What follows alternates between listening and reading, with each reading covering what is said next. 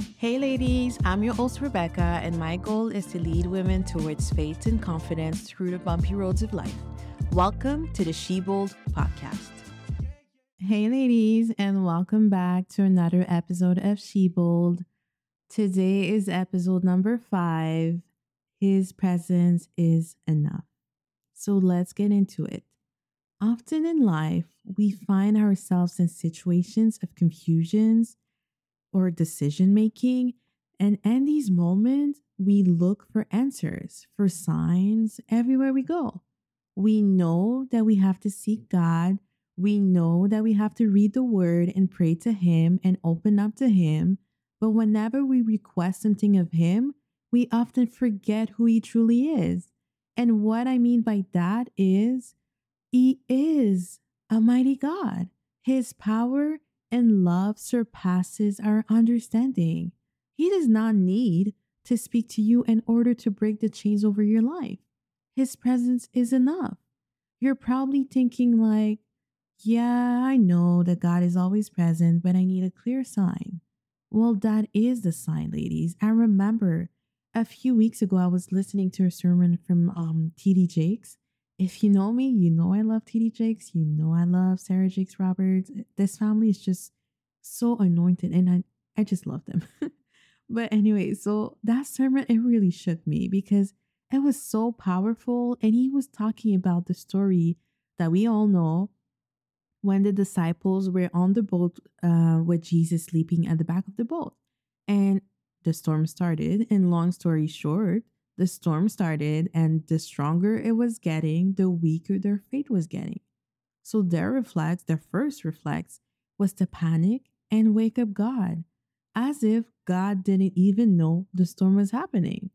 And you know, when I hear the story, I'm like, why would they wake up Jesus to tell him there's a storm happening if he is fully aware of every single thing that is happening in the world?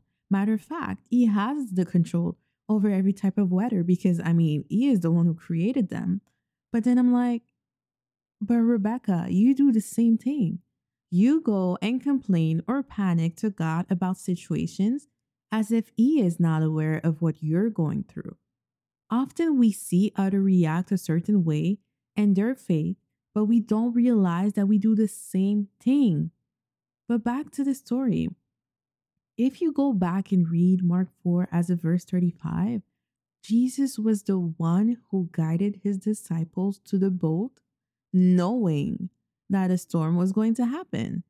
God will not make you go through something just to sleep there and watch you suffer. When we do like those disciples and yell at him saying he doesn't care about our pain, is us saying that we don't believe that he is powerful enough to change all type of situations. As if God needs a reminder of his own capabilities. God was sleeping through the storm because he knew that when he is standing with his children, no one, no spirit, no other power, no storm can defeat them. Do you understand that God gifted us uh, the Holy Spirit who is constantly present? Storm or no storm, He is always here. He knows everything even before they happen. Stop looking for a sign and start understanding the power of God. His presence is enough to change your situation, but you need to have faith and truly believe that. And this is not something new. He's been telling us through His word that He is enough. Stop treating God like He's lacking something or He's not changing your situation quick enough. Because we all know that we love to work on our own timing, but we forget, or no, we don't forget because we know and we remember, but we still choose to put our timing before his timing. And then we we have the the like the the audacity to say that he's not quick enough.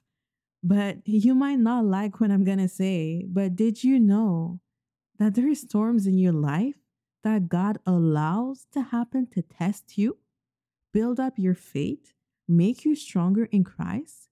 And another thing I love about that sermon was that Jesus, well, about that story in the book, but that was said during that sermon, is that Jesus did calm the storm, right? We know that. It stopped. And they did make it to the other side. And once they arrived, was it paradise? Nope. They had other de- demons to rebuke, other battles to fight on the other side. Christian life is not meant to be smooth and perfect with no drama. Storms will happen, they are meant to happen. Difficult situations will come, but instead of focusing on only the pain, focus on the reason behind the storm. Is God trying to tell you something? Is there something he's, he's trying to heal you from? Is he preparing you for something?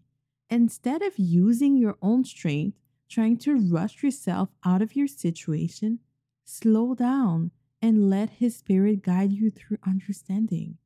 And remember that his presence is enough. He does not need to prove it to you. He's done that way too many times. Okay? All these stories in the Bible are enough for you to believe in His presence.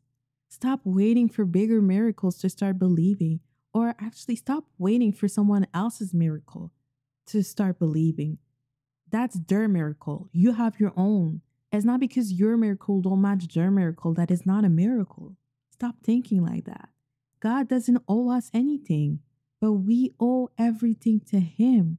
So the least we can do is respect Him enough by staying strong in faith, no matter our circumstances, no matter what we're going through, no matter what those people are saying about us, no matter what pain we're injured, no matter how many times we cry, no matter like it doesn't matter because we know that He will never forsake us.